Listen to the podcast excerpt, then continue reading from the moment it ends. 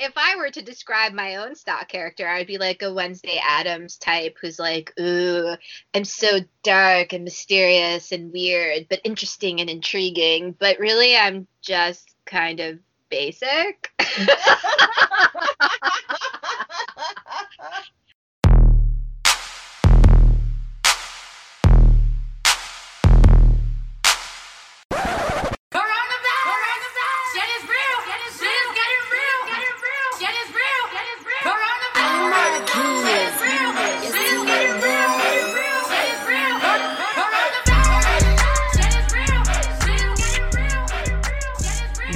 to Like a Fish Needs a Starship, a bitterly feminist sci fi podcast.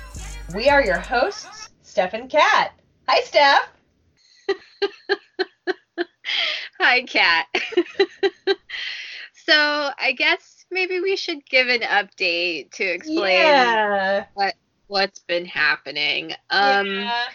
so we actually recorded episode three like what, two weeks ago? Which feels like two years ago in this time of the coronavirus and mandatory quarantine in which we live. Uh yeah, I have I have to say this is the weirdest fucking thing that has ever happened to me in my life. But anyway, we recorded episode three um two weeks ago, two and a half weeks ago, and we must say it was hilarious. It was. Um, however, it did not survive. we could not we could not figure out why um, and that was super discouraging but then the coronavirus happened and um, my mom is immunocompromised because she's a cancer survivor and so i even though where we live is not requiring citizens to quarantine you know the cdc did issue these social distancing recommendations and I would probably be doing social distancing anyway. To be very perfectly honest, I'm really frustrated with all the people in my life that are not doing it. Um, but given my mom's circumstances, I basically started working from home two weeks ago and haven't left except to buy groceries. So Kat and I, in the meantime, have been trying to figure out how to continue recording the podcast remotely. And, and Um, it's been a journey. Yeah, no, and, Yeah. and we're recording from inside our closets uh, because we've we've been given to understand that that helps with audio quality. so anyway, stick with us while we're trying to figure out what to do uh, during the apocalypse. so, um, how's your toilet paper situation over there, Steph? it is not good. Um, no. I've had to adjust a lot of my habits. Um, Okay. TMI, but I'm an aggressive wiper, and um, and that's not appropriate any longer in the world that we live in. I think we're down to like seven rolls. It's been we haven't found it anywhere, but we haven't been going out that often. Like I said, it's it's not worth the risk for us. Um, Yeah. But we have lots of tissue paper. But that's okay. That's good. Yeah, so I guess, so I guess if It's there's ever late- toilet It's in a late bed world. Can't fair and square. Uh, how have you been doing, Kat? I, I've been doing well. The biggest pressure for me is going to be next week because we made the decision to pull our daughter out of the daycare that was somehow miraculously still open. But this has gotten to the point where obviously we, it was just not appropriate to have her in school anymore. All those little children are infested with disease on a normal day. So so she will be home with me next week. Is- There's just so much stress, and uh, you know. Anyway, so here we are, uh, Yeah, all right. recording episode three. Of, so I don't know if it's going to be as hilarious now that we're dealing with the apocalypse, but we're going to try. So let's um let's get into it. Season one, episode three. The end is the beginning.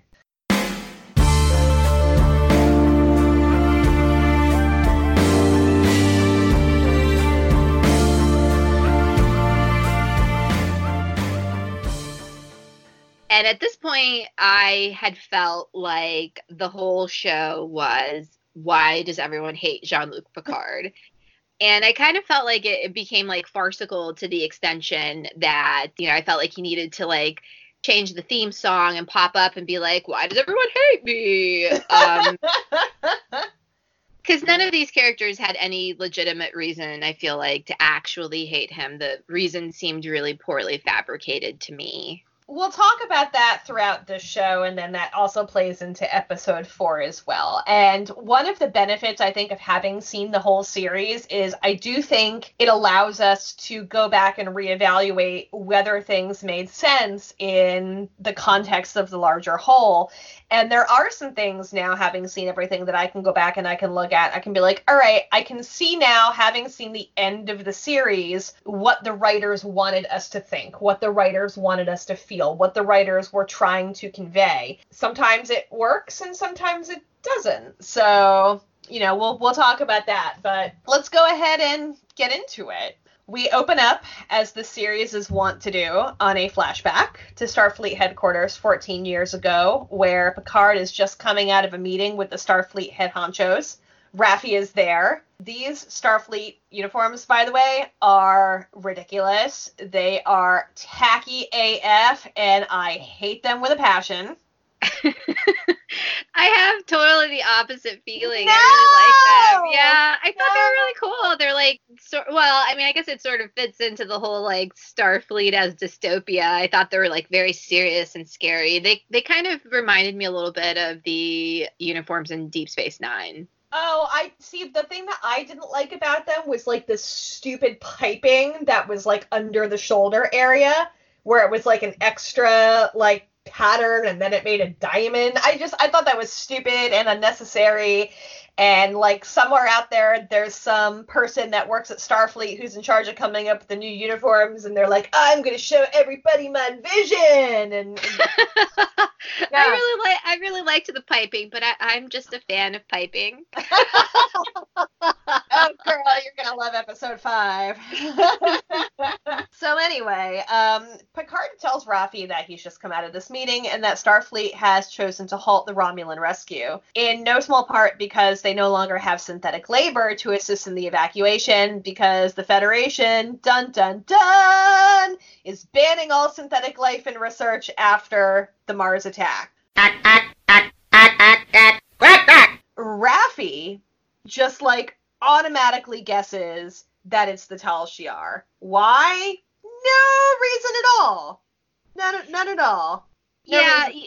Y- even after having seen the whole series, there's no explanation for why she just automatically suspected them Right. because I mean, at, at least from the information that we gather, I mean, obviously, I, I think we have to assume that the characters have information that we don't have as the audience. There really seemed to be no actual reason for her to immediately assume that um, Yeah. except except that for uh, as a storytelling device i suppose it forces us to start considering that perhaps it is the Tal Shiar that is Yeah. responsible for that. But that's that's bad writing. I mean, you know, there's there's nothing in the history of Star Trek about the Tal Shiar that would make somebody automatically consider them. Like, you know, they don't have like a calling card that they leave at the scene of their crimes where you can see it and be like, it's the Ace of Spades. That means it's the Tal Shiar. So it, it's just it's like, why? Throw us a bone, throw us a clue, but they don't. Anyway, Picard tells Raffi that he threatened Starfleet with his resignation, and she's like, Well, obviously they didn't take it. And then Picard's like, No, actually, they were like, Cool, bro, happy retirement. So, whoops, that didn't go as planned. so we we talked about this before and, and your opinions of whether or not some of picard's behavior throughout this series is actually picard like or not or if your impressions of him like a character are you know colored through the lens of what the TNG series meant for you as like Mm. you know a formative program of from your youth to me and again I didn't have the same emotional connection to TNG that you do but this seemed very un-Picard like to me like, everything about this whole interaction I think yes, it is un-Picard like because the behavior that we would expect Picard to exhibit is the behavior that would make Starfleet be like, "Oh, I guess you're right." You know, we would expect Picard to go in and meet with these people and give this grand, glorious speech about doing the right thing and morality and then they would be like oh yeah you're right okay we're going to continue on with the relocation and we're going to not ban synths. that doesn't happen and i think what the show is showing us is that picard doesn't know how to handle things when things don't go his way because stuff would usually go his way in the next generation. He would give his speech and everything would fall into place. The world has changed. And what I think the show is telegraphing is that when things don't go Picard's way, he retreats. He retreats from Raffi, he retreats, as we'll see in a later episode, from Elnor. Uh, he retreats from kind of the world at large and holds himself up at the chateau quote unquote waiting to die, although I still think that looks like an amazing retirement. I don't really know what the problem was there. But that that's kind of how I took it. That one of the themes of the show is Picard coming to grips with the fact that he let the perfect become the enemy of the good. And that when he couldn't get when he couldn't get Starfleet to do things exactly his way, he kind of stormed off and he retreated and he abandoned people that meant something to him and to whom he meant something to. And he has to deal with the fallout of that. Do I think the show was successful in portraying that? I do not, but I think that's what they wanted us to see. I guess my my issue was with it was just that I felt like the Picard that I knew from TNG, although he might have come up with this I'm going to resign as the ultimate threat and obviously they're not going to take that. Although he might have come up with that, I think that he would have chosen instead to like fight from within undermine the power from within you know? Um, or if not that you know if you're going to use the bomb of i'm going to resign now it, you don't just say whoops i guess i'm just going to go back to my chateau. Peace out. Let all yeah. the romulans die. You know it, it, the whole thing just seemed very bizarre. Anyway so Raffi Raffi is very upset that Picard has given up his career in Starfleet. It's really clear that she has like hitched her entire wagon to Picard's star. She senses, oh great, if your career is over, my career is over too, and she storms off. Back in the present, Picard has come to see Raffi because he needs something, and this will become a theme. Picard going to these people that he abandoned because he needs things from them. Uh, Raffi is smoking some good shit. She's helping herself to Picard's wine. She's lecturing Picard about class differences. Stand up and take on the greed and corruption of the ruling class. Okay, Stephanie, let's talk economics. And I am going to lead off this economics discussion by revealing to all of you my shameful secret, which is that I got a one on my AP economics exam in high school. Dun dun dun. I got a five in all of my other classes, but a- AP economics, uh, nope. Nope. I economics. I cannot say that it has been something that I've been particularly interested in, and um, you know, not to reference now the lost episode of it like a fish needs a podcast, but um, when we talked about this originally, we joked around about how it's interesting, but we've never been interested in it. But seeing as how like we're potentially ending a ending up in a global depression, perhaps we should become interested in it now. I feel like maybe. Yeah. so anyway, um, I don't know anything about the economic situation in the Star Trek universe, but I know you do. So can you give I us do. like, yeah, give us a, a rundown of of what what's up in the okay. economics world of Starfleet? So here's what we know. We know that Earth in the 24th century does not use money. Earth in the 24th century is a post scarcity economy, at least for basic needs. Money does exist outside the Federation. Uh, there are non Federation worlds that transact with currency. A lot of these worlds use a currency called Latinum. We will see Federation officers using Latinum, so somehow they're provided that. But inside the Federation and at least on Earth, life is pretty sweet. TNG really hit its viewers over the head with the fact that poverty, war, disease, famine, these things all died out within 50 years of the Vulcans making first contact with Earth on April 4th, 2063. Uh, no, I did not have to look that date up. I, I knew that off the top of my head. I am super impressed that you knew that off the top of your head. Now, information that I might actually need to use one day in one ear and out the other. Fictional future data first contact with an alien race. That I can pull right out of my ass at the drop of a hat. Once this secret gets out, I think the men will be lined up banging down my door. it will be the belle of the ball. With your special skill. yeah, it's my bar trick. This is my bar trick. So I don't I don't go to bars anymore. I'm too old for bars.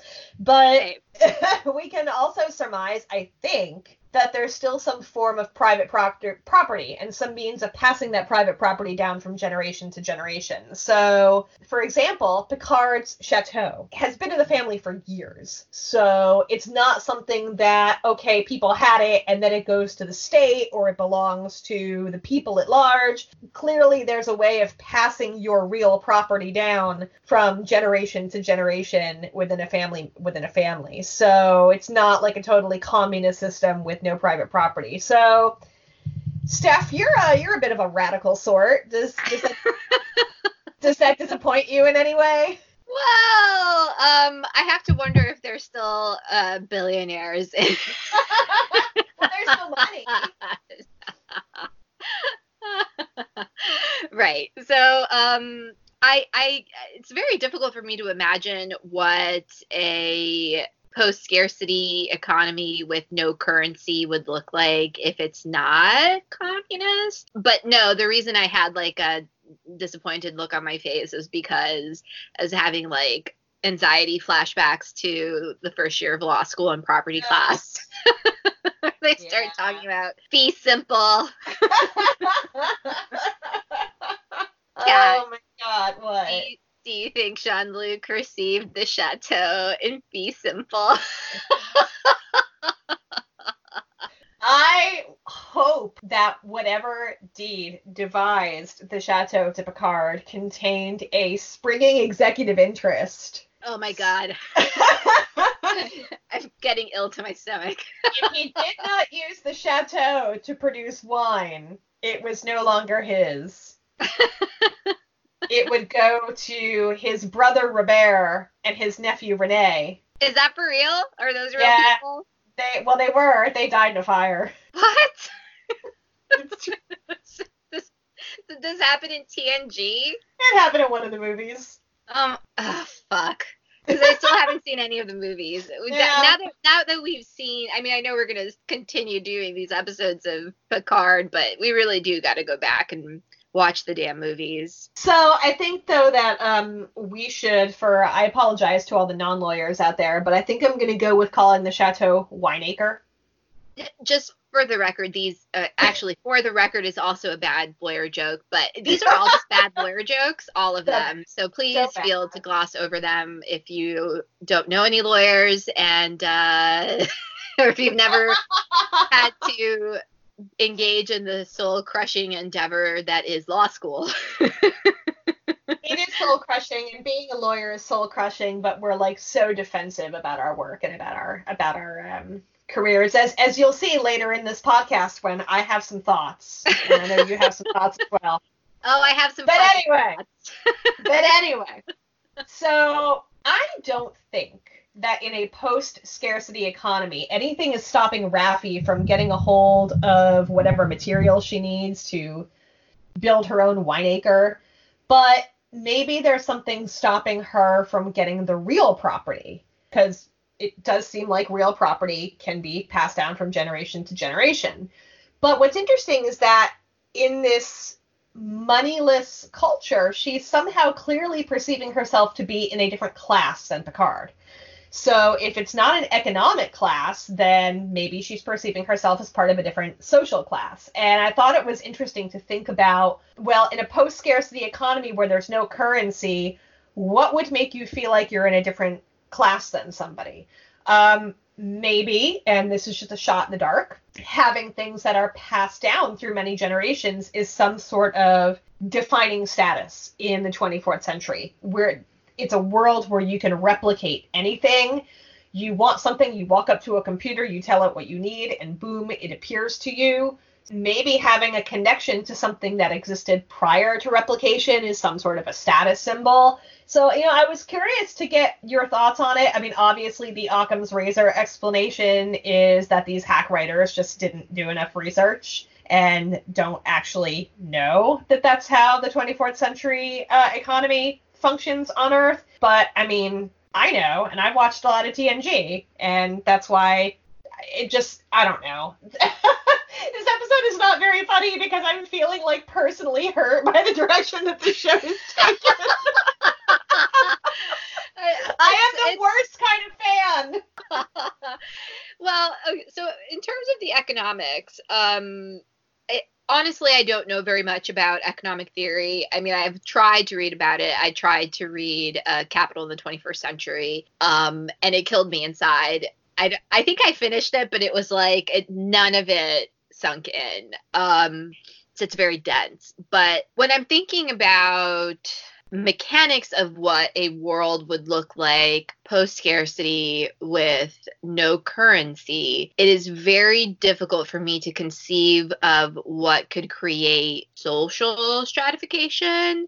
Uh, I just I and and again what you're saying that becomes complicated because then you have people like Picard who have things like chateaus and like a household staff so obviously there has to be some sort of class differentiation and it's unclear whether that's happening because of the fact that he is you know a starfleet officer right. so maybe maybe the stratification is based on like what your obviously everybody has to work even in a post scarcity economy i guess so eh, but again the problem here is that i don't think anyone on the show's creative staff put any serious thought into what an economic system like this would look like. They they did not, and that's why we're here. We're here to fill in those blanks. well,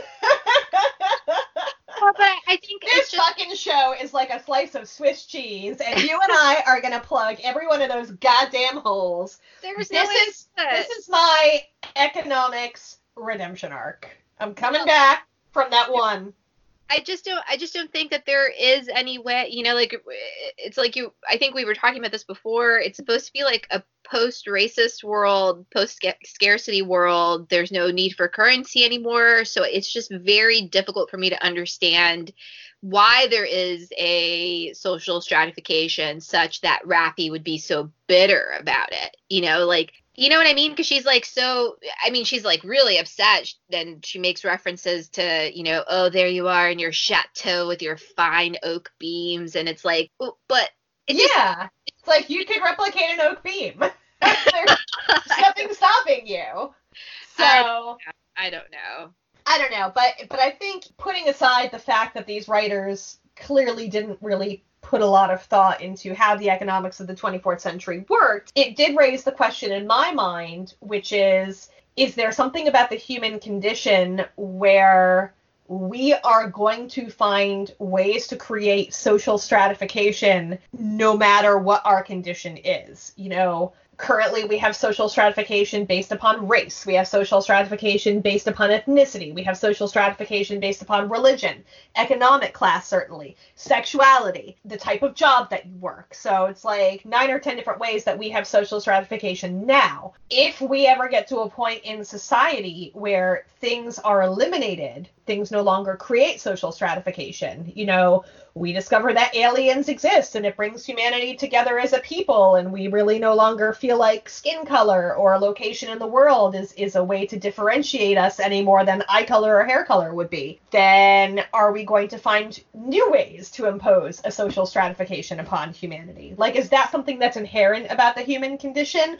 or is that something that can be overcome? It's hard for me to I don't. Uh, Jesus, this is going to get dark.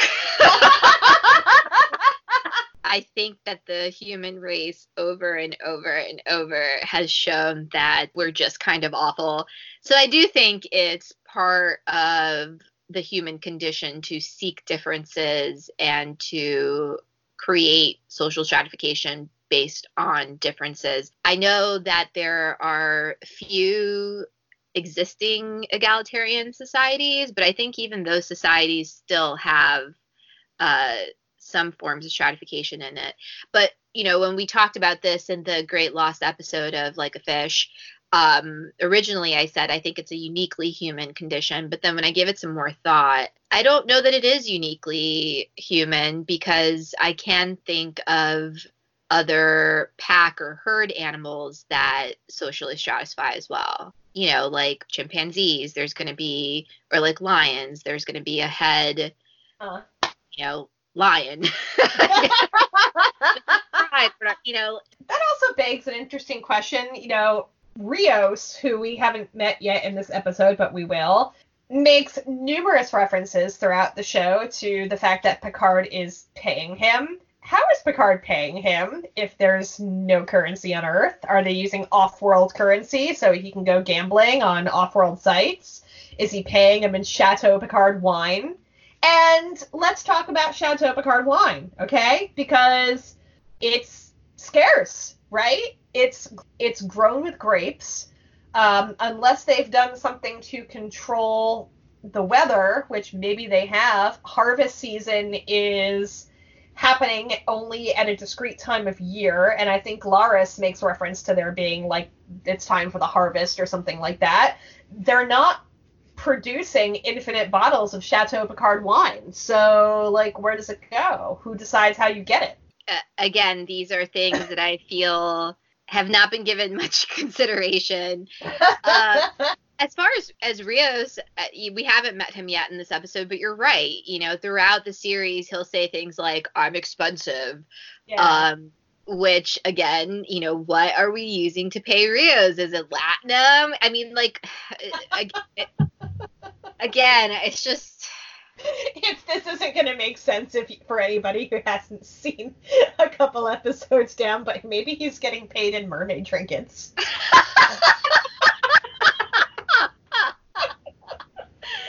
uh, uh, yeah, that's uh, it's like episode seven or episode seven or six. Yeah. yeah. yeah. Well. So, what do you think of Raffi so far? Uh, so at this point, I've actually seen this episode three times. Um, the first time, uh, so some background into how Kat and I have been doing it. We'll watch it just the way you would watch a TV show for enjoyment. Then we'll do a second watching where we'll, we'll sit down and pay close attention, take notes on things we want to talk about. But again, you know, when we did this uh, second watching, it was like three weeks ago in yeah. preparation for the recording that we did before.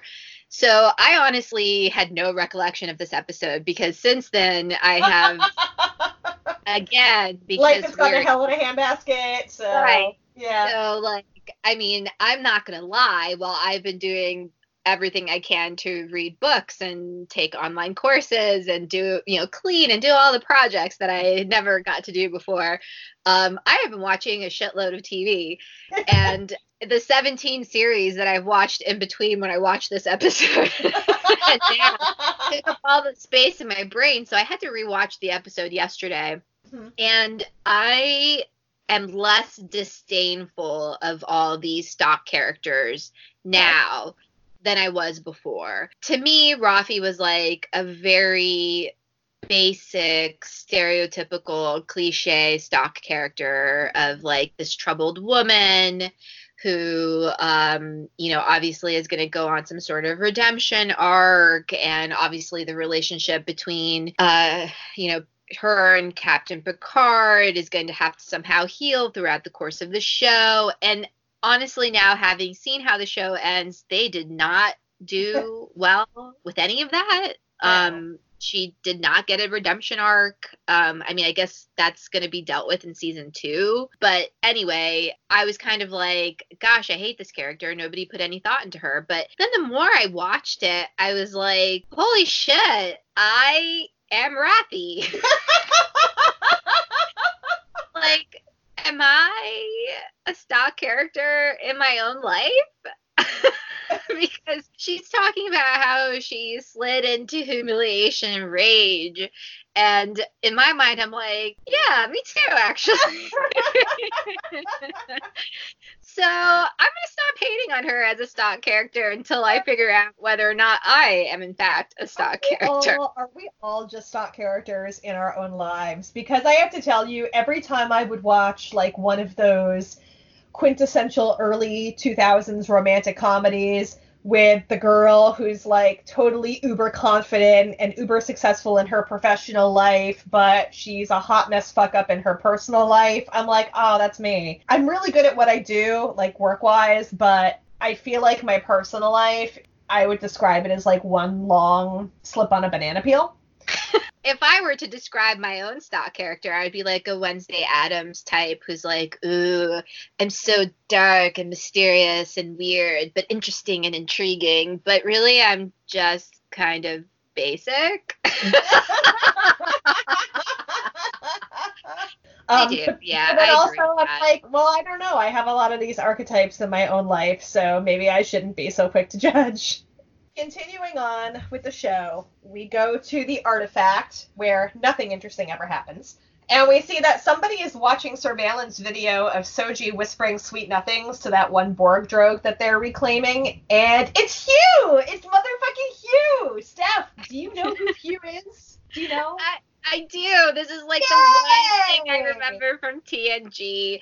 I don't remember a ton about the episode. Uh, like I have no recollection of what the plot was, but I do remember there was some situation where a drone, a Borg drone, ended up on the Enterprise, and they like separated him off. I think into like the brig or something, and then uh, Hugh and Jean Luc had all these like really in depth interesting discussions about like the meaning of life and like what it is to be human. Um, but that's all I remember. Yeah, that they had one, and he had other conversations with with other characters. Of course, the Jean Luc conversation sticks out because it's a Jean Luc Picard speech, and every time you hear a Jean Luc Picard speech, you're just like, uh, you know.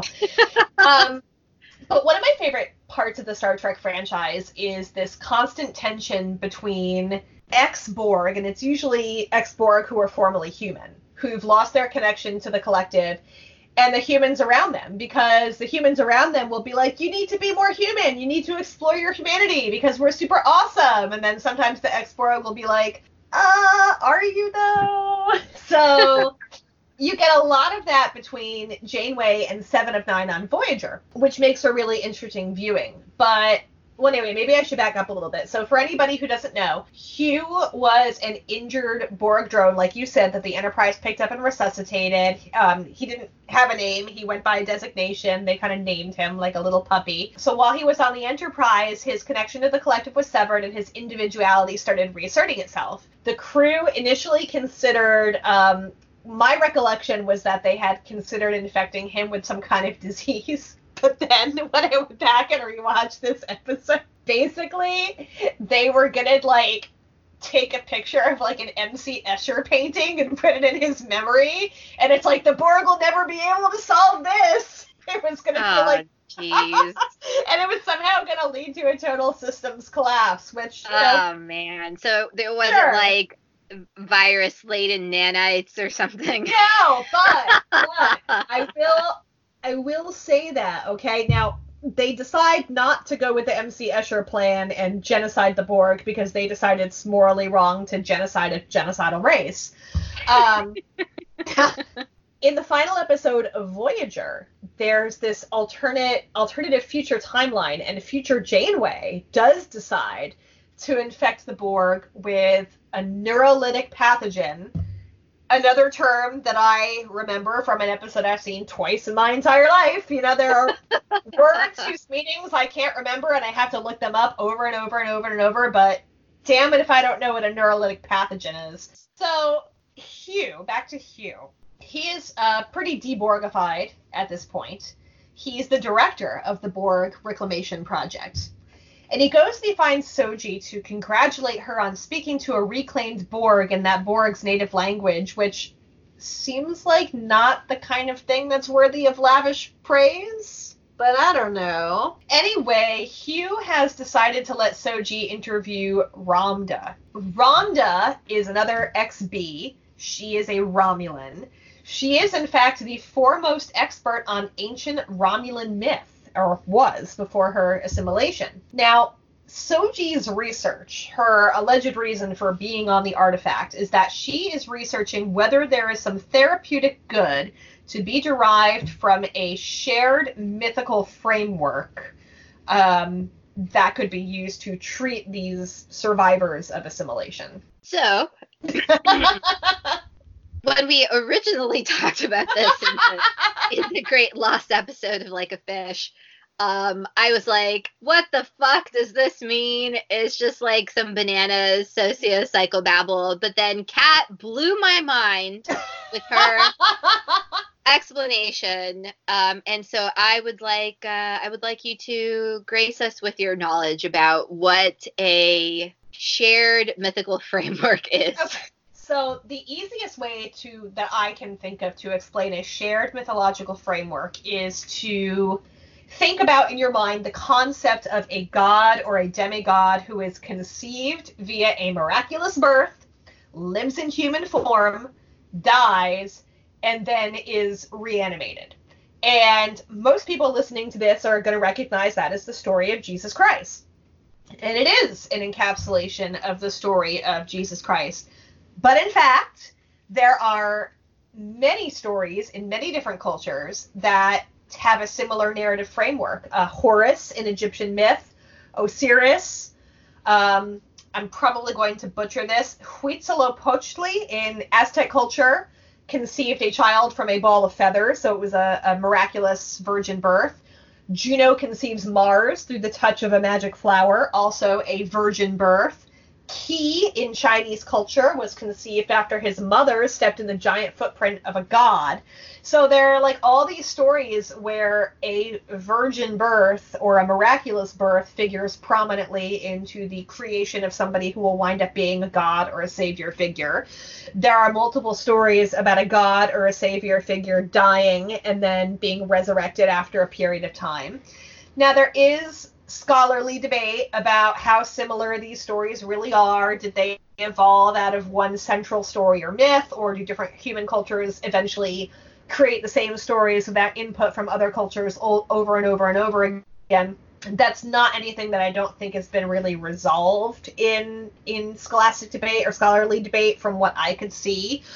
But it the point is that what Soji is studying, it's not total bullshit. You know, it's it's this idea of if the ex Borg all have a narrative that they can use to frame their stories, that it can somehow help them heal and maybe factor into it that these people are coming out of a collective consciousness, um, even though they're all going to try to reclaim their individuality, still having something that they can all share as a collective, even if they're not, you know, linked biologically or through cybernetics, could be helpful. So that's my nutshell version, uh, introduction to shared mythological frameworks. Thanks for coming to my TED Talk. But I think it begs the question because so we know Soji's an android. So we have to assume that this area of interest was programmed into her. She was sent to the artifact for a reason. She was given this area of research interest for a reason.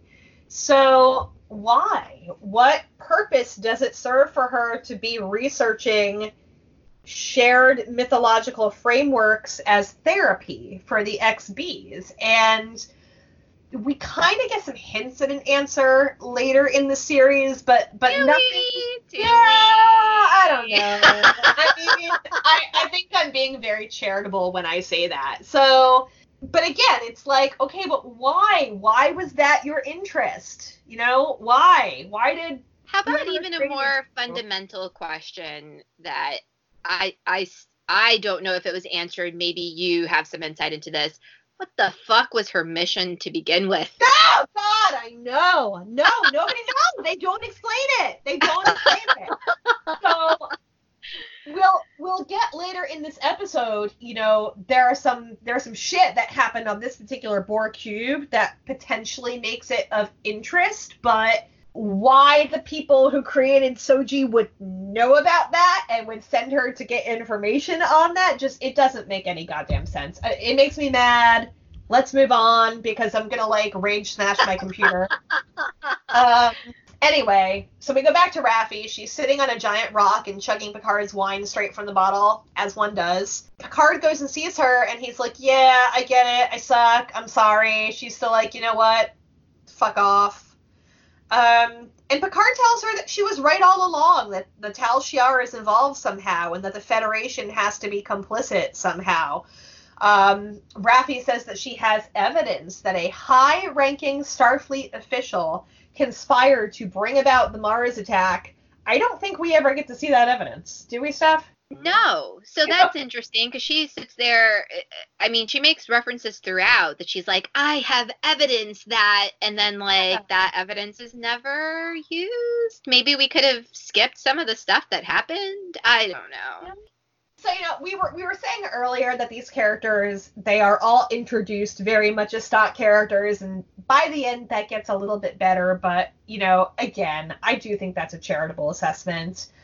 Um, and I wanted to to have a little bit of a discussion as to part of the reason that I think these characters come off as stockish, or even that they're written as stockish, and that's the way that television has changed over the last 20 to 30 years. So when the Next Generation premiered in 1987, Deep Space Nine premiered in in the 90s. Um, the format of those episodes when they first premiered was very episodic. Each episode was pretty self-contained. What sometimes, like we colloquially refer to as a monster of the week episode. D- Deep Space Nine changed as it went on. It became much more serialized, but I think it's important to note that each season back in the day, each season of a television series was like 26 episodes. So within the span of a single season of The Next Generation, for example, you'd get a couple of Picard centric episodes, a couple of Riker centric episodes, and a couple of Worf centric episodes, et cetera, et cetera. That allowed you to really focus on the character and learn a lot about that character through a story. So there wasn't a huge need to introduce them as being defined by any sort of cliche traits because you, as the viewer, were going to find out a whole lot about them over a relatively long period of time. You have to contrast that, I think, with today's method of storytelling, which is very serialized. Episodes t- or seasons tend to last between like 18, 8 and 13 episodes, which is one third to one half of the time spent with each character than 20 years ago. And because of the serialization, using each separate episode to focus on a particular character doesn't really work as well. So you're getting less time with the characters, you're getting less time devoted to each character as an individual.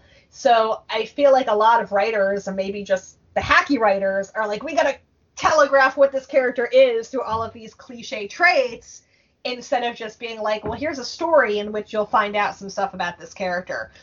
Um, I do think serialization has allowed very talented writers to flourish and be creative, but I also think it encourages not so great writers to rely on tropes. Yeah. Yeah, that's an interesting point, I think, and I agree. The first like really revolutionary example of serialized TV that comes to mind. And obviously, I'm not a TV historian or anything else. I'm sure that there was some other, you know, prototype for this type of storytelling. But what comes to mind is like The Sopranos and The Wire. Um, and at the time, both of those shows were so completely mind blowing. And I imagine they still are, although I haven't rewatched them in a really long time. Um, but they like have so much depth and it goes into everybody's separate story arcs. Like even secondary characters are really well developed. And um however though and i think this might be a somewhat unpopular opinion i do think that both of those shows started off with stock characters. Hmm. um you know you have like tony soprano who starts off stock with like a little flair because he has like the mental health issues that you know are hard for him to admit but like almost all the people around him are just like stock mobsters. But Right. then as the series progresses um, they all become somewhat nuanced. Um, and i think that's what uh, was referred to as like the golden age of television. And i don't know if we're still in that although if we're analyzing whether we're still in the golden age of television, I think that Picard would mitigate against that. the golden age of television ended with Picard. Um, are we still in the golden age of television? Ask Alan Sepinwall. He literally wrote the book on it. It's called The Revolution Was Televised. I haven't read it yet. I hear you have a copy and you still haven't read it. I do well, so I hoard books. Um, yeah. So I do have a copy of it. Um, I So, do me a favor. Um, sanitize it and drop it in the mail for me. I can't even imagine what it was that made me purchase that book in the first place, but there, there you have it. Anyway, um, so there's a little short snippet of a scene that comes up next. Um, it's going to be important later, so we'll talk about it. Girardi, Dr. Girardi is at the Daystrom Institute. She's having a nice lunch break involving sushi and opera. My closed captioning tells me it's Casalian opera, very specific. When Commodore O shows up hunting for information about Picard. Uh, and that's really where it ends, but this cannot go well. Well, I think it goes well for what we are being shown as some sort of like evil Federation empire, which ultimately it appears that that is not what it. I don't even know. I don't know, but um, no, it's certainly not going to be good for our ragtag team of fancy robot rescuers. yeah, yeah, things are going to go off the rails for them. Um, Picard beams onto the ship that Raffi has found for him. It's called La Sirena. which uh, might be obvious to most, but uh, La Sirena is the mermaid in Spanish. hmm Which is interesting because, um, and I know that you hate these kinds of spoilers, although it's not a spoiler since you've now seen till the end of the series. But in a later episode, we will get a sneak peek inside of Rios's quarters. We will definitely see that he has a lot of um, mermaid paraphernalia. I guess would be the word for it. So after you said that to me and I rewatched the episode yesterday, um, I did see his weird mermaid trinket fetish uh, in the later episode, but his tattoo is also a mermaid, and I Oh, didn't notice that. notice that. Yeah, so Okay. originally when I saw his tattoo, it just registered in my mind like, ooh, tattoo, hot. And it didn't go further beyond that. It was like, ooh, black ink on his arm. I need I need like an entire season two episode on what the fuck is up with the mermaid fetish. I want to know. So Picard's Picard's on the ship and he's greeted not by Rios, but by one of what we will learn are many Rios inspired holograms that We'll populate definitely have to talk about who is our favorite Rios hologram. I do have a favorite. And I think you probably guess, I'm but we'll do that when that episode comes around. I'm going to describe the scene with Rios because I'm going to enjoy looking at your face over Skype as I describe this. So, Rios proper is sitting on the bridge, shirtless, with a shard of metal stuck in, stuck in his right shoulder, a tattoo on his left shoulder. Steph is fanning herself. As he lights a giant cigar. Ugh. And after after the shard of metal is removed, he decides to keep his scar for posterity. Steph, I have seen the credits for the show, and I did not realize that the ghost of Sigmund Freud's erect penis had a story credit. Now, you are definitively turned off by Narek's neckbeard, but you would not mind getting a nizzle from Rios's beard. Defend your answer, please. I can easily do that, Kat. Um, Okay. And I will start. I will start my defense by stating that these are two different types of men, right? So, Narek is what I would refer to as a soft boy.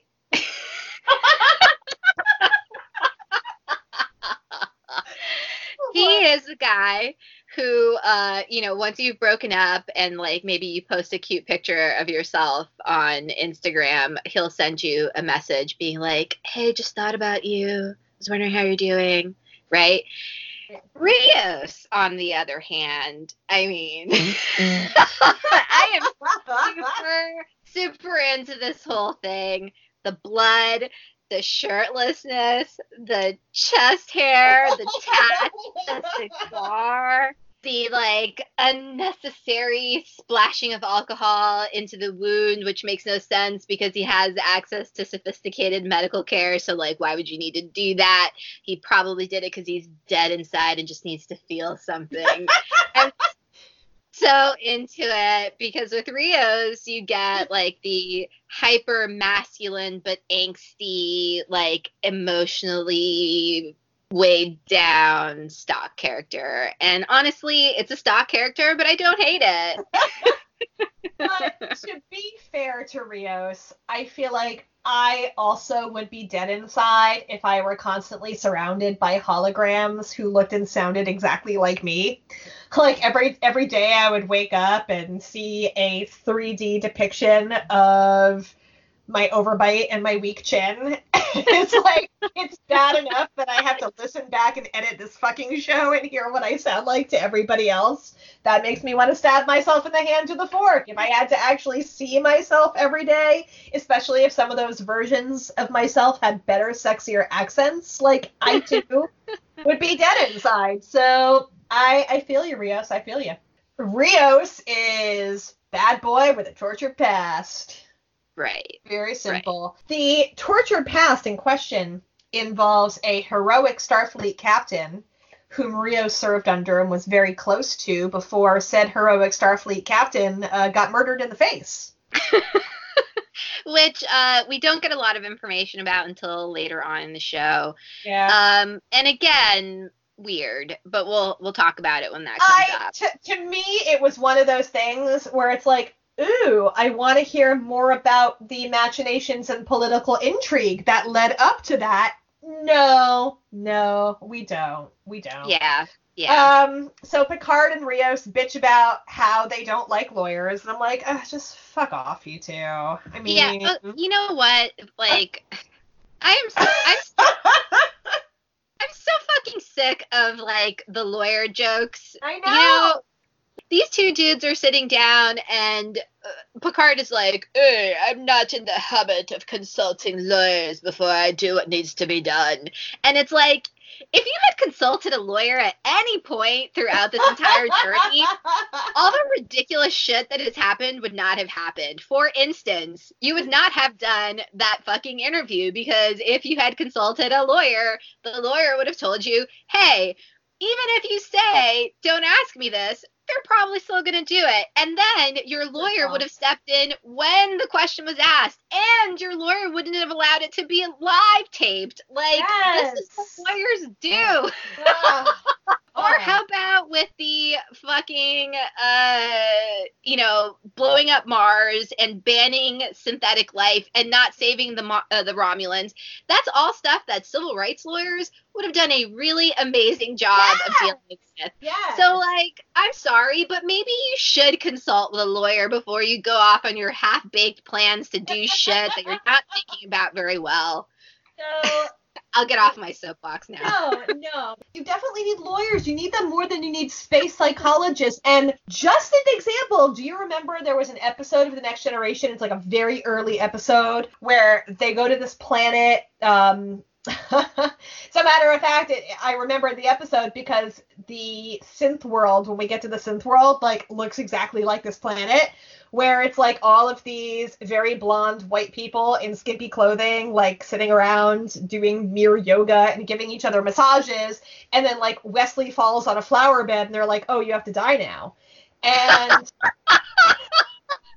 literally there's a whole scene in that episode where Picard's like, so nobody read the fucking laws on this planet before we beamed down, and they're all standing around like, no, you know. Seems like it'd been great if there was an onboard lawyer on the Enterprise. Yeah, yeah, yeah. exactly. Yeah. God. I mean, and somebody to manage these first contact situations. I, I, I'm just baffled by this. I know, me too. It, it really, it really is baffling. But you know, I think it comes down to this like very Cultural, Cultural hatred hatred that we have, and this sense that permeates society that anybody can do a lawyer's job. Which Which they do in Star Trek. They're like, you have to be the lawyer now. let's uh let's let's everybody stop hating lawyers. Okay. Um, hey, tell us about the ship that Rios used to serve on with his murdered captain. Uh, yeah, so uh, getting past my extreme frustration at the beginning of this discussion between Rios and Picard, um, we do learn that uh, Rios served previously as the XO on a Federation heavy cruiser, whatever that means, called the Ibn Majid. And um, so obviously I looked this up on the Googles, and it is named after an Arabian navigator and cartographer uh, named Ahmed ibn Majid um, who was also known as the Lion of the Sea. Um, and he is famous for something that probably didn't happen. Well, he was famous in his own right, but he is remains famous in the West um, because apparently he is. Uh, known to have helped Vasco da Gama with uh, his navigation endeavors. Interesting. But there's a scholarly debate about it, and the foremost scholar, which apparently there is a foremost scholar for literally everything, um, thinks that that probably didn't happen. That that's uh, you know like an apocryphal story. oh, that's interesting. The other thing we learn about this uh, ship during the scene is that uh, evil Starfleet destroyed all the records um, because something happened on it. Uh, and again, I'm not really sure why this was framed this way in this scene because later on we learn that that's not quite what happened. But yeah, I don't know. There it is. yeah. Anyway, yeah. All right. Do you want to talk about the what you thought was a really interesting dynamic here between Picard and Rios? Oh yeah. Okay. So Okay. I felt like this scene was very awkward because it, and I don't know if it was scripted this way on purpose or not, but and I it kind of maybe lends into the narrative of Picard outside of his element, you know, like all the things that typically worked for him in the past are not working for him now. But he kind of walked onto the ship and actually on second watching if you watch really closely as he walks by the captain's chair he like looks at it like mournfully. Then he sits down and he like man spreads and he like puts his leg up and he like leans back um and he's like having this you know almost like verbal sparring match with rios. And i thought it was just very un-picard like you know Yeah, yeah. I I don't recall Picard being like a leg spreading mansplainer. I don't recall Picard having that kind of mocking tone where he's like, I read you like a book, man. You know, although this is like not the first time in the series that we'll see Picard trying to get what he wants by mocking somebody. Um which is very un-Picard like. right Yeah. Yeah. yeah. Tell us about the book that Rios is reading.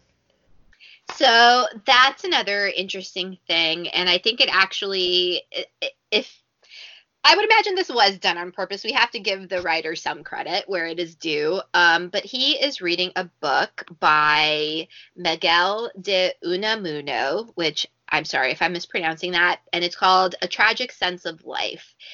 And um, this is interesting because I, you know, looked this up obviously, and I purchased it for 99 cents on Kindle. So there, there's our little plug for Amazon. Um, even though, even though Amazon is kind of like an evil empire too, but whatever. Um, not whatever. Someday we'll have to discuss that. But for now, in the world of coronavirus, I'm using Amazon, unfortunately, for my book purchasing needs. De Unamuno was a 20th century existentialist philosopher who made an argument um, in this book that human life is tragic because humans are uniquely aware that someday they will die. Mhm. So his theory was that um, almost all human activity throughout the course of one's life is some attempt to survive our deaths.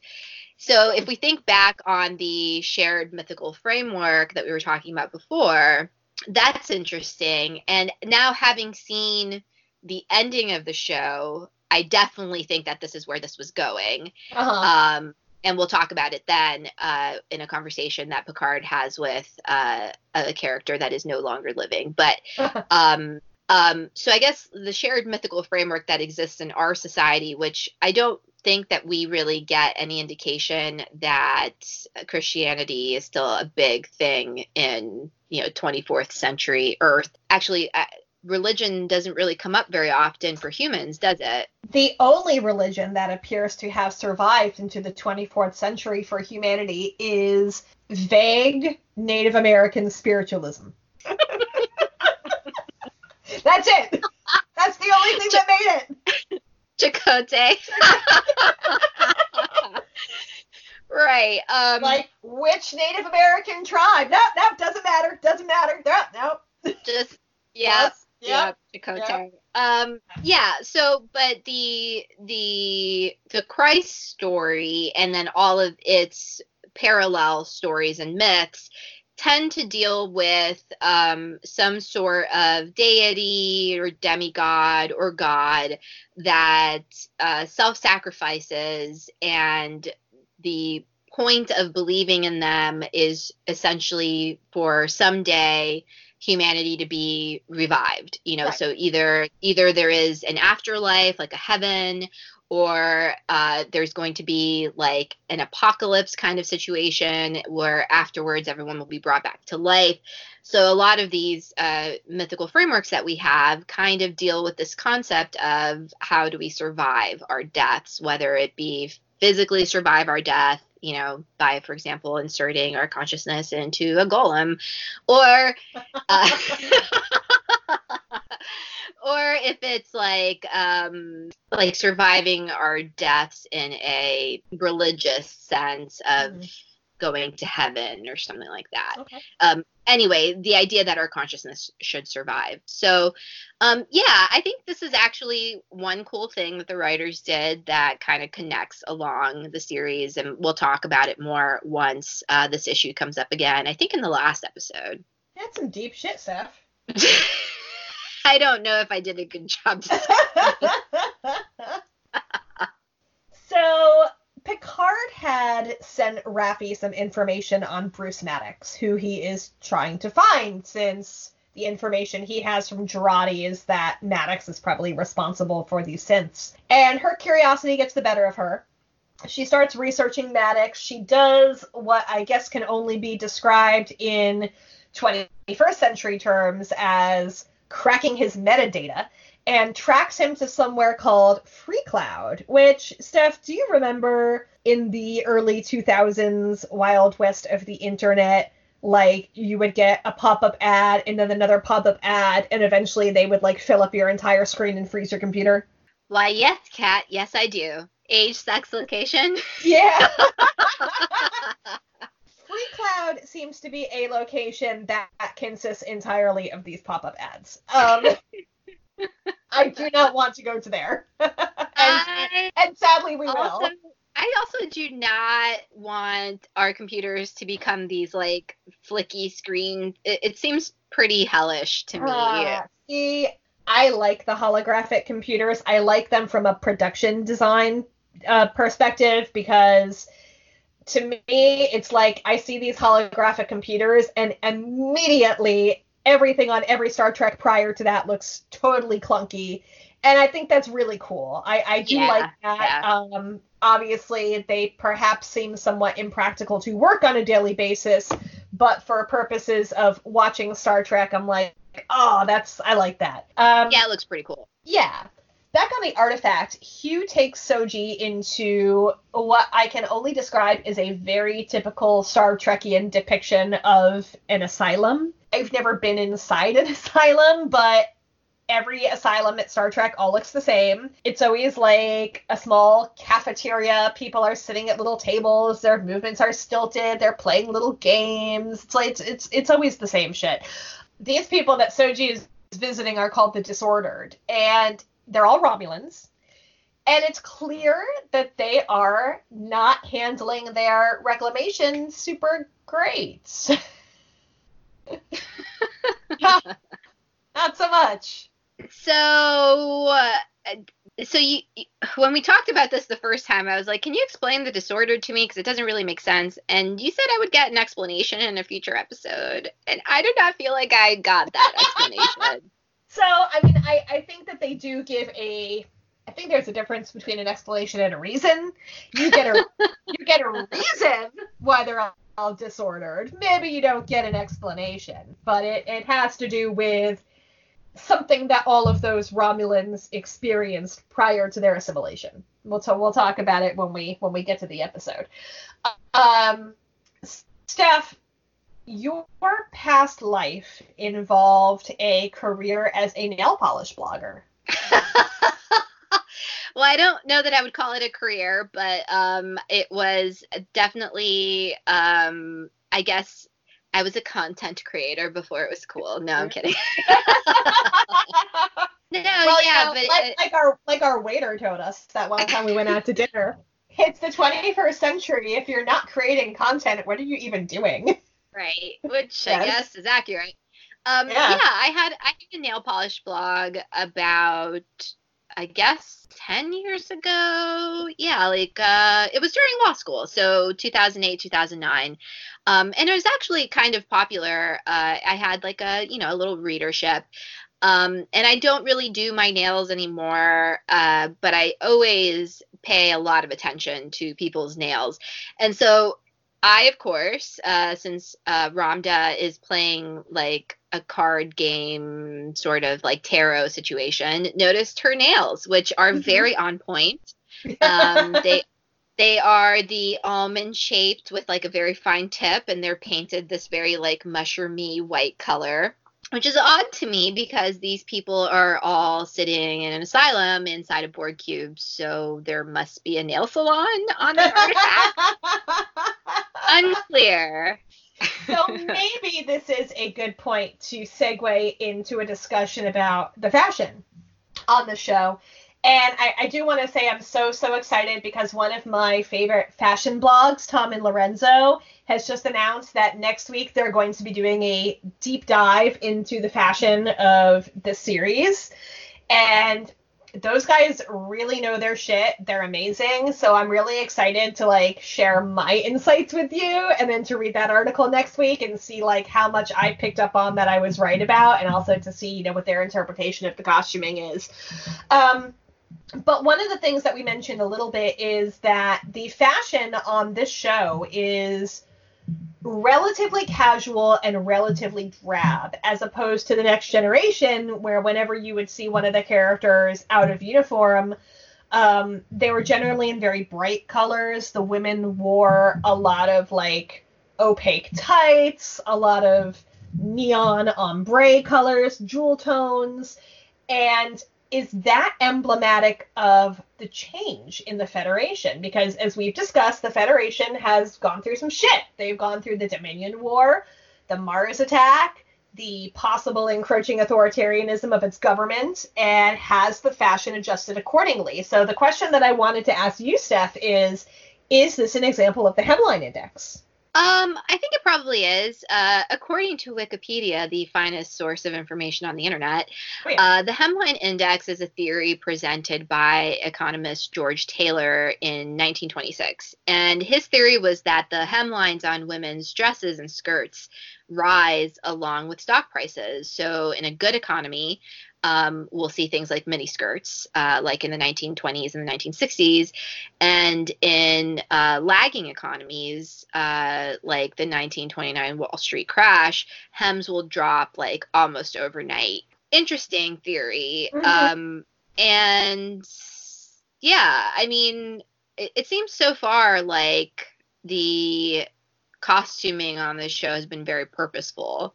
Yeah. Um, so I I do think that uh, yeah I'll be interested in seeing the analysis from I've n- I do not follow this blog but I've read a lot of books on mm-hmm. uh, historical fashion and uh, you know the intersection between fashion, society, and culture.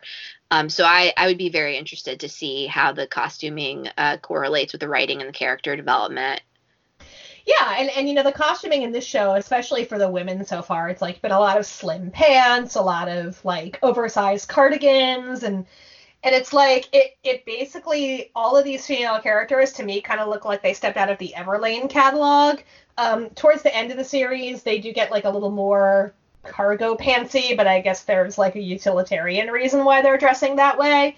Um, but what's interesting is that you have this fashion that's relatively drab, and then Hugh shows up and he is wearing a fucking fabulous harness. He looks like Timothy Chalamet at the Golden Globes. The harness looks like it's made from the Borg ship. It is Borg fetish wear. And I kind of think maybe I've just invented a new subgenre of kink you are welcome.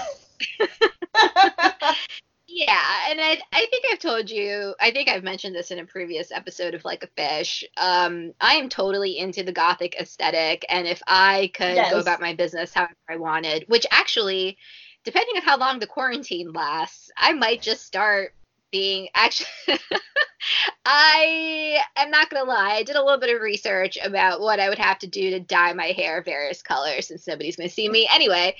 Um, but yeah, harnesses, corsets, totally into it. well, my fashion goal, should we ever be released from quarantine, is to become an old lady and retire to New York City and dress like Iris Apfel for the rest of my life, like oversized glasses, garish colors.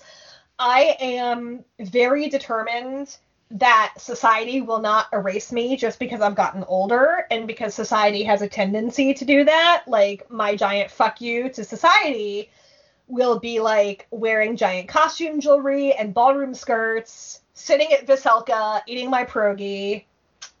That's gonna be my it's gonna be my giant middle finger to the world. I am planning to do the same. Basically, going to wear ridiculous wigs and uh, giant ballroom gowns. So oh, there you go. that's gonna be my okay. that's gonna be my old age. I like it. I like it. So anyway, back to the show. Ramdha is sitting at her little asylum table. She's playing some sort of tarot card game, kind of a thing. I don't know. Yeah, um, I also have a board game fetish in addition to my weird gothic aesthetic fetish. Um, which uh, when I saw this, I was like, "Ooh, please let this uh, play an additional role in this series," which it does not. um, so Soji gives Ramdha her spiel about, you know, I'm hoping to create a shared narrative framework, blah blah blah. Now, you know, again, we have to assume that this drive of Soji's was programmed into her. And for whatever reason, when Soji says this, it gets Ramdha's attention. We will sadly never learn why, but it does. She proclaims that she knows Soji. She says, I know you from tomorrow. Soji then spits out a bunch of stuff that it doesn't seem like she's supposed to know, like what ship Ramdha was on, how that ship was assimilated, and then something went wrong on the cube once that ship was assimilated. Ramdha pulls a card that has two women on it, and she asks Soji which sister is she, the one who lives or the one who dies. She then grabs a guard's gun and tells Soji, I know who you are. You are Seb Cheneb. You are the destroyer. Soji looks shocked and devastated, but I think I'd be kind of stoked if somebody nicknamed me the Destroyer. Uh, yeah. Please, somebody start calling me the Destroyer. I think you should write to the bar and see if they will officially change your name. Because it does not take much to get your name changed on the roster of attorneys. Yeah, you, just, you pretty much just have to write and ask. yeah, pretty much. Um, Ramdha takes the gun that she has stolen and turns it on herself, almost as if her mind has been broken. So we all know she knows the damn secret. And to, the, to the extent that anybody knows the secret. Soji disarms her pretty impressively, and all the rest of the disordered Romulans stare at her. Um, Steph, you have to look closely to see it, but did you notice that Soji has an evil gray streak in her hair? I did not notice it until you pointed it out to me.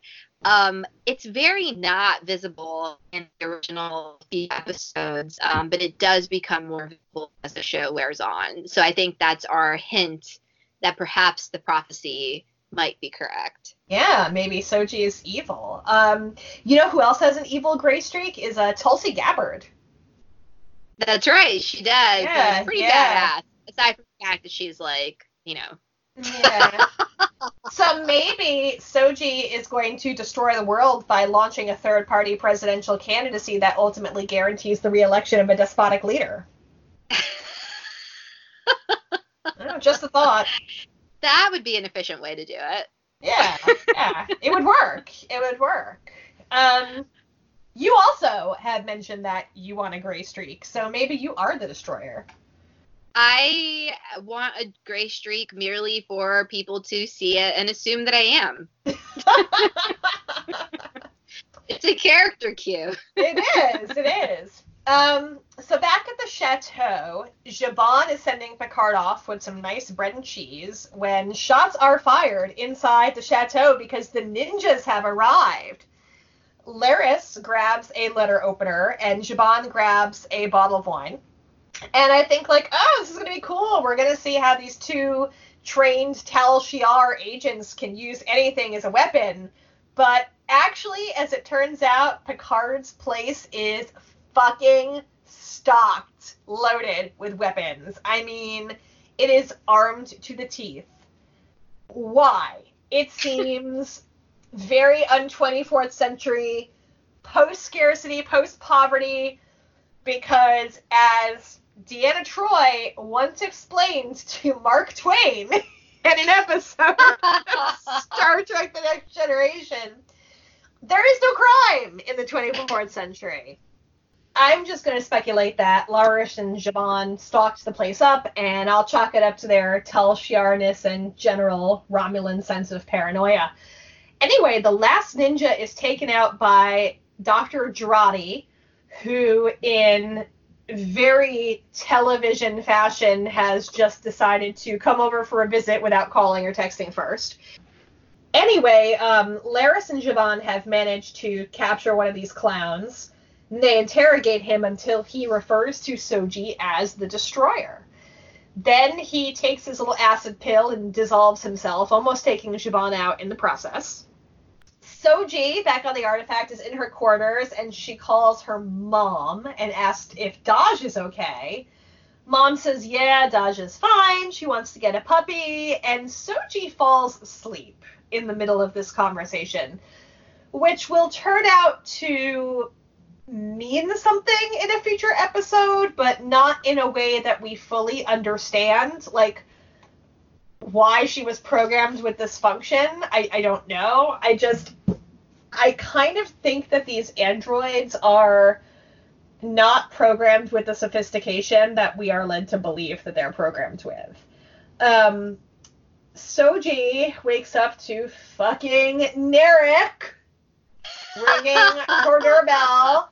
We almost made it, Steph. We almost made it an entire episode, but here he is to grind the plot to a halt. Um, dude. I'm so over it. I know. Soji so is like, I know things, but I don't know how I know things. And Narek is like, I know this. I know I'm falling in love with you. Why? Oh. It's so bad. All right. It's so bad. I, I am about to go off on a bitter feminist rant. Um, we have not been given one reason, one reason for Soji to be attracted to Narek on any deeper level than him just being her fuckboy. Um, you want to have a fuckboy? Fine, great, but we are supposed to take for granted that she's into him. That it's just a coincidence that of all the scientists and people on this ship, she would fall for the Tal Shiar spy who was sent to extract all her secrets. And it's bullshit. I would have liked to have been given at least one scene where Narek uses his alleged super spy skills to manipulate Soji into feeling like there is a genuine connection with them. That would have made the relationship a lot more believable and it would have made him a more believable spy. But they don't do that because the writers think that it is more important to not develop a relationship between Soji and Narek, but give us more incest light scenes with his stupid sister. Um, we are going to be having a discussion, Stephanie, at the end of this series about the way these predominantly male writers use sex with the female characters on this show, specifically the female villains, because fuck.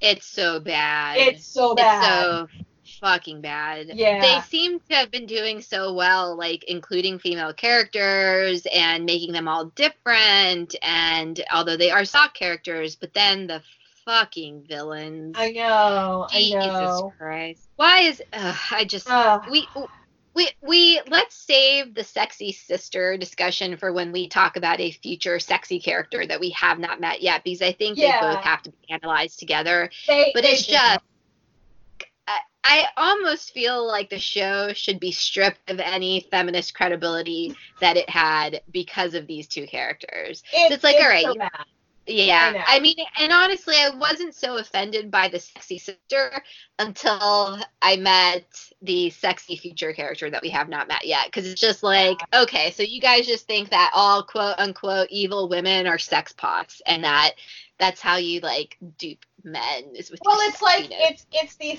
threat of women's sexuality that you know a woman who knows how to use her sexuality is so threatening that she must in fact be a villain. But Correct. we will we will go we will go more in depth into that later.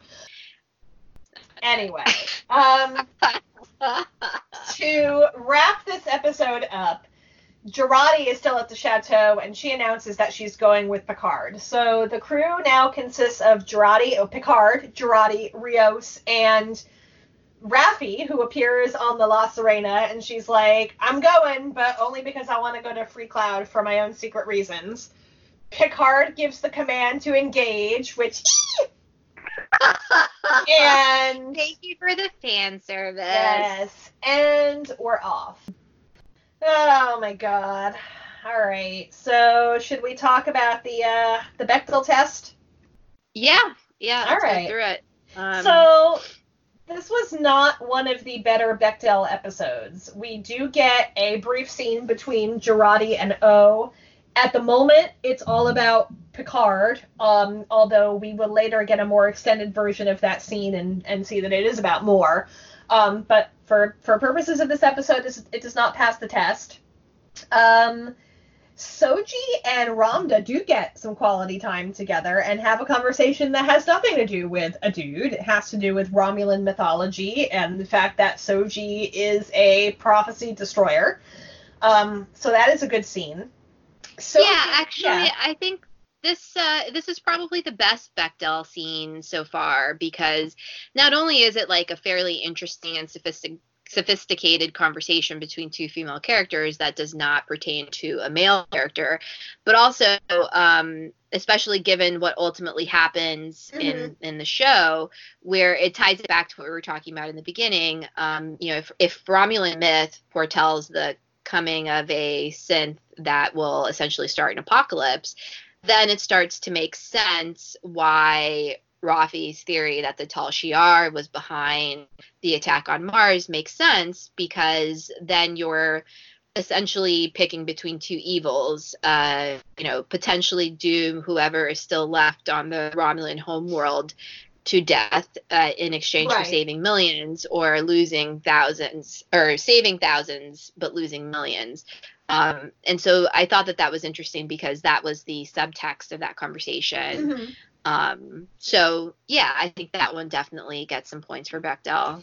and and I will have a lot to say in future episodes about the way that they handled the Romulan characters in the Zhat Vash and how listen, as a lawyer, I fucking hate it when people tell me how to do my job and I'm sure that no television writer appreciates it when, you know, some chick in her workout gear is sitting on her closet floor telling them how to write a television show.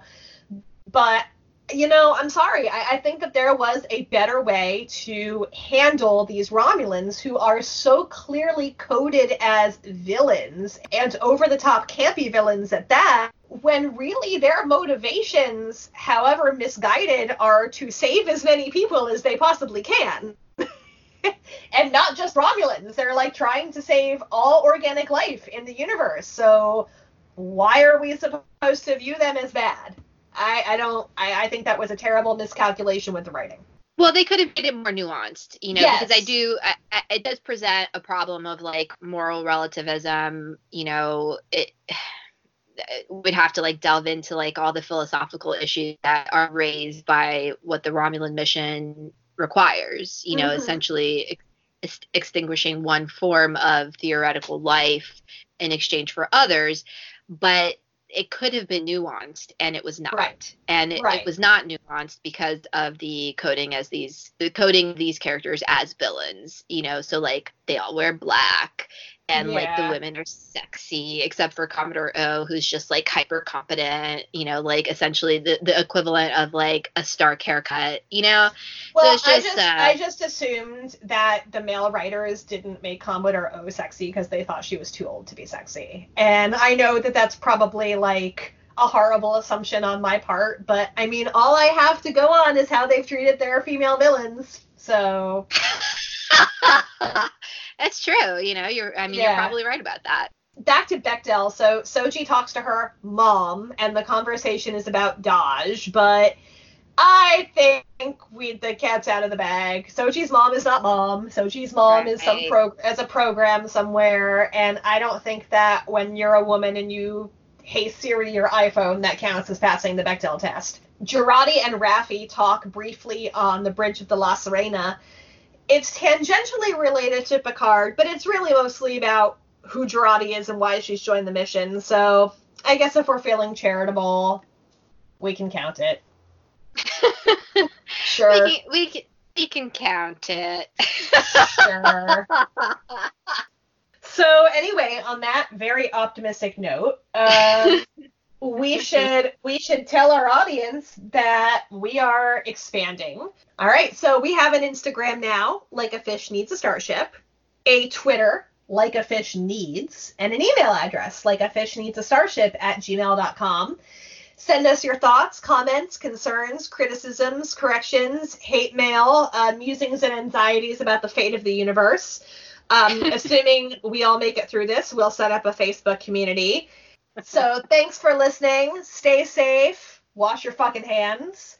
And don't go outside unless you need to. Yeah, we will be back soon with um, more depressing musings on the fate of a show that could have been a lot better.